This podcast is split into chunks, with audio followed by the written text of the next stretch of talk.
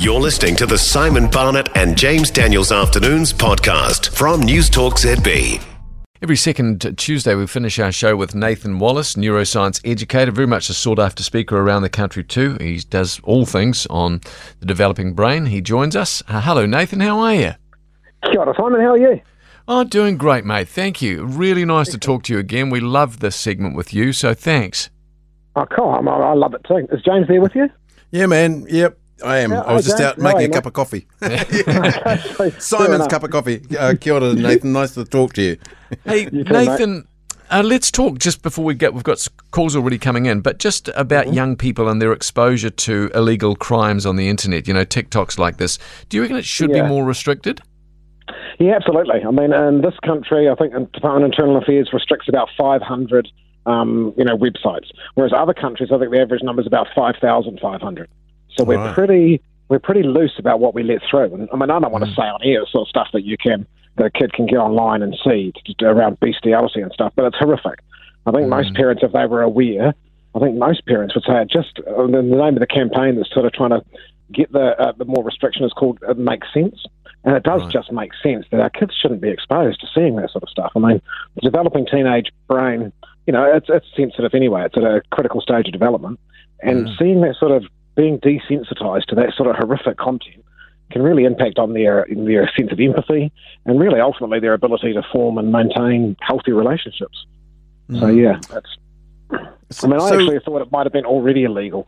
So I had my eyes open that I would have thought that, you know, some of that content would have been restricted already. Yeah. Who yeah. declares them as illegal? Who makes that decision? Because Um, if there's only something to 500, Yeah, something to the Department of Internal Affairs. So I think Right. they make that decision. I'm not sure what the exact process is, but okay. they're the people that we're that we're dealing with to try and sort of lobby and get some public support on side to try and um yeah, make people aware. You've talked about the effect that uh, these uh, risky trends have on a child's uh, brain, but do young kids actually think about how much trouble they'll get into, or, or is it the approval of their friends that's more important? Well, I wonder more, I worry more really that um they're they're a bit cleverer at the internet than we are, so I don't think they get caught most of the time. You know, um, I, mean, I had nanny net and all that sort of stuff on for my kids, but they always found ways around it. So I think if it's there, they can get access to it. So I don't think I don't think they do worry a lot because I think my feeling is that probably ninety nine percent of the time they get away with it and we don't know about it. Oh, right, yeah. Nathan, the calls are coming in. We've got one here. Johnny's been very patient. Hi, Johnny. Oh, kia ora, kia ora. Um, hi, Nathan. Um, I have a child with um, what's called a nonsense disorder. um, so he has a very rare genetic disorder which has caused him to have developmental delays, intellectual disability, Right. everything on the autism spectrum. Um, he's four now. He's only just got his um, his gene arraying results, whereas previously, as you said last week about children that um, have a, a neurodivergence of significance, which is a deleted gene that people, you know, you don't haven't identified what the disorder is. So No. Otago University's team identified um, him as having Jansen's de Vries syndrome. Um, So, in short, he's he's got um, part of his genes deleted, and his- his, DNA mixed up. Um, he's a little bit too verbal and too clever for the special school, um, where it's uh, you know fully all the kids have got special needs, and and so Right. on. And he's he's dysfunctional enough, I guess you could say, that um, he couldn't fit into a mainstream class even with a buddy. So we're in the process of looking for schools. We've got Oranga Tamariki in between. Um, but my specific question is, my my oldest boy has a, a two year old brother who has no disorder. He's thriving, doing well, but the the the agency OT is, is claiming that that it would do the boys harm to spend more than a couple of hours a fortnight um, together. Wow, that's a very complicated situation. Thank you, Johnny. What, do, Yeah. what do you reckon about that, Nathan? No, it's because you're right. It's a very complicated situation. You have to find out what their motivation is for thinking that it's going to be damaging to spend more than a couple of hours together. Because it doesn't sound like um, Johnny's son. You know, I mean, he's verbal and he's um he's like you said he's um he's got a few more abilities than we would expect of a child that's severely um, damaged, um, or severely, I shouldn't say damaged, and you know, interrupted in their development. So yeah, it's a very hard question to answer. I'd want, I'd want to know what is their motivation. I specifically want to know why do you think it's damaging, and then address those specific concerns about why it's damaging. You know, because they may have the best, child's best interest at heart. I'm sure they do, but they it needs to be explained to Johnny why that is, because it's really making no sense to him. I and it does sound very rather bizarre. Yeah, hmm. that's a good answer, Johnny. That's th- take that back to OT and put those questions to them. I think that'll be very helpful. Yeah. Thank you for calling. Amy, hi there. G'day, how you doing? Good, thanks. Nathan standing by. thanks. Hi, Nathan, how you doing? Hi, Amy, good cheers. Good. Hey, Nathan, I'm a mum of five-year-old twin boys. Um, there, and I love them to pieces. They're full of energy, but my biggest struggle I have is they just do not listen to anything when I ask them to do things. Like they're listening, but they're choosing not to do as I ask, Okay. and I just find myself yelling all the time, and I hate Right. it, and it's draining. And talking nicely and that and calmly just doesn't work. What do I do? yeah, I think you're um, telling a story that a lot of parents can, you know, relate to. And you can fall into the trap of, um, you know, we ask and ask and ask and it doesn't happen, so our voice gets louder and louder, and just like you say, we turn into the screaming parent that we don't want to. So I would choose your battles very carefully, and I would choose just one thing. Choose one thing for a start. But okay, I'm not going to let them because if we ask them to do something and they don't do it and there's no consequence, it kind of reinforces them doing it again. But you can't possibly take on Yeah. everything. So I'd choose whatever is the biggest problem. You know, that might be going to bed or just find what is the biggest problem and then put your resources into following through on that.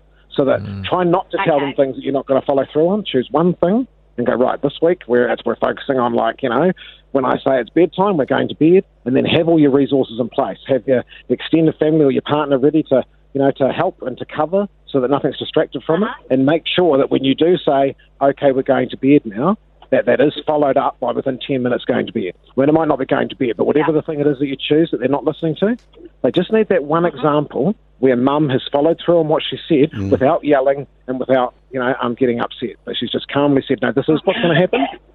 Because they will actually feel a whole lot more secure if, um, if they know that mum's in charge. So I think you're asking the right question. And I mean, like I say, it's a really common problem that we all sort of face. I love that. And pull your resources, deal with one thing and then the next. That's good. We are with Nathan Wallis, neuroscience educator. Hey, Nathan, there's a good text here. It says, Guys, can you please ask ask Nathan, when's he going to tour New Zealand schools again to talk and educate teenagers about the consequences of alcohol and drugs? Our two 20 year olds came home years ago and they seemed very informed about everything thanks to his knowledge. Right, yeah, oh, that's flattering. Yeah, I mean, I go whenever the school asks me to, really. I very rarely say no. So, but mm. rather than just sort of say, right, I'm going and doing a tour of schools, it's better to work with the schools and wait until I'm invited.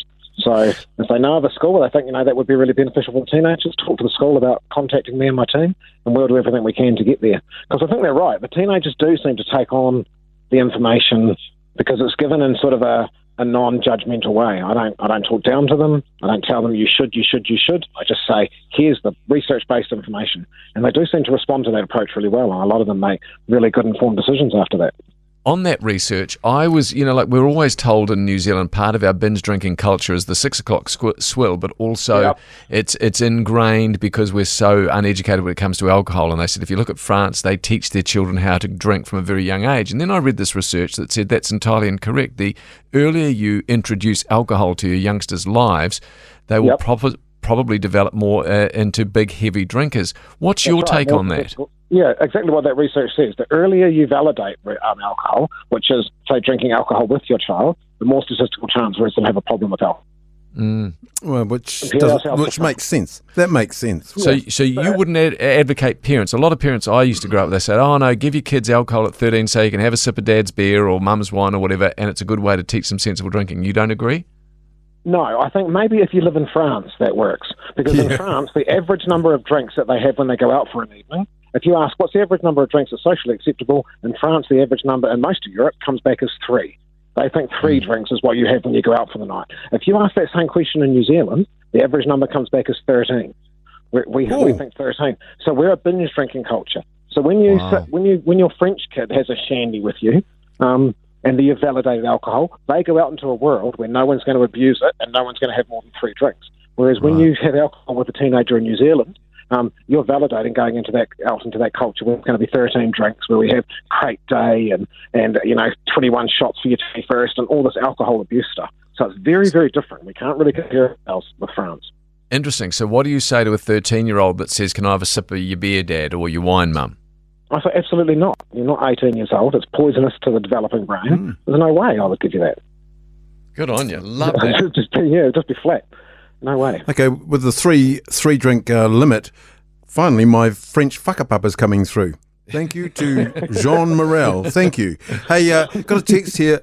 Hi, Nathan. My 22 year old daughter used to sleep all through the night until recently. Now she's waking up in her crib and crying hard until she's picked up and gets into bed with me and the wife. If I let her cry it out, it'll last half an hour until she goes back down, but can wake up an hour or so later and repeat.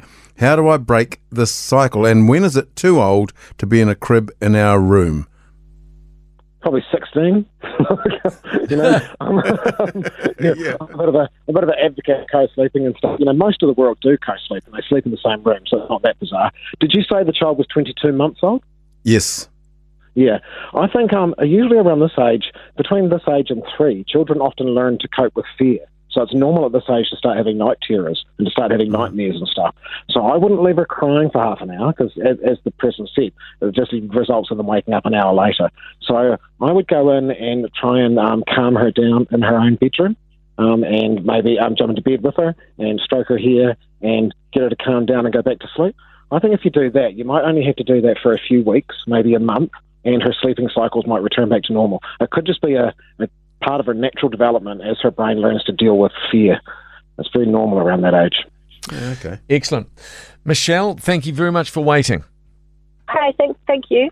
Um, uh, yeah, my question for Nathan is that uh, ADHD is very strong in my family. I have it, and I'm sure my seven year old daughter has it too. And I'm just wondering mm-hmm. if there are any to improve her executive function and her ability to focus at school outside of medication. She doesn't really have any behavioural issues. The the problem is if she's in a group, um, learning in a group, she can't actually focus on what she's doing because she's just too distracted by all the noises and the other conversations going on. Right, yeah. I mean, I wouldn't be absolutely opposed to medication, but I wouldn't be running towards it either. It's something that you just have, it's a nuanced decision they have to make as a parent. It doesn't sound like you're having a huge issue with it. You know, my personal view is that ADHD is a superpower if you know how to manage it. But she does need to be able to focus in the group. I, I might practice things like mindfulness with her. Like at, um, the, at the dinner table, every night before we have dinner, we stop and we do 30 seconds or 60 seconds of um, silent, controlled breathing, or you're, you're, counting out loud to make sure the breathing's slow. Um, anything that teaches her to stop and settle and calm herself down, because that's probably the skill she needs to establish to then to be able to focus on the rest of the group. She's being overwhelmed by all the different content coming in. I mean, I think that's part of the brilliance of ADHD. She's able to take in 10 times much um, more information than everybody else. But we need to turn that into a superpower rather than a disability. And that comes from learning to kyoto, to calm herself down. And that can be as simple as, you know, it won't work if we just wait until she's overwhelmed and then say, right, do your control. But if she's doing that every day, I, you know, I say before dinner, but any ritual of time, every day, yeah. then she's, she's creating a place in her mind where she knows where to go to when she's calm. And she'll do that best with you. So doing it in partnership with you just before dinner, 60 seconds of calming ourselves down, controlling our breathing, quietly counting our breathing, she will start to develop that calm, clear place. And then when she's getting over distracted in a group, she can go back to that. So yeah, I'd focus on some mindfulness. Oh, that's that's brilliant. Thank you very much. I appreciate it. Cheers. Thanks, thanks Michelle. Great question. Mm. Nathan, we uh, we said every week we've got calls and texts up the wazoo here, but we're out of time, mate. Thank you so much for chatting again and sharing your oh, expertise with us. I love it. Yeah, yeah well, Thank we do guys. too. Go well, Nathan. Thank, Thank you. you. mate. Okay, Nathan Wallis, neuroscience educator, back with us in a fortnight. For more from Simon Barnett and James Daniels afternoons, listen live to News Talk ZB or follow the podcast on iHeartRadio.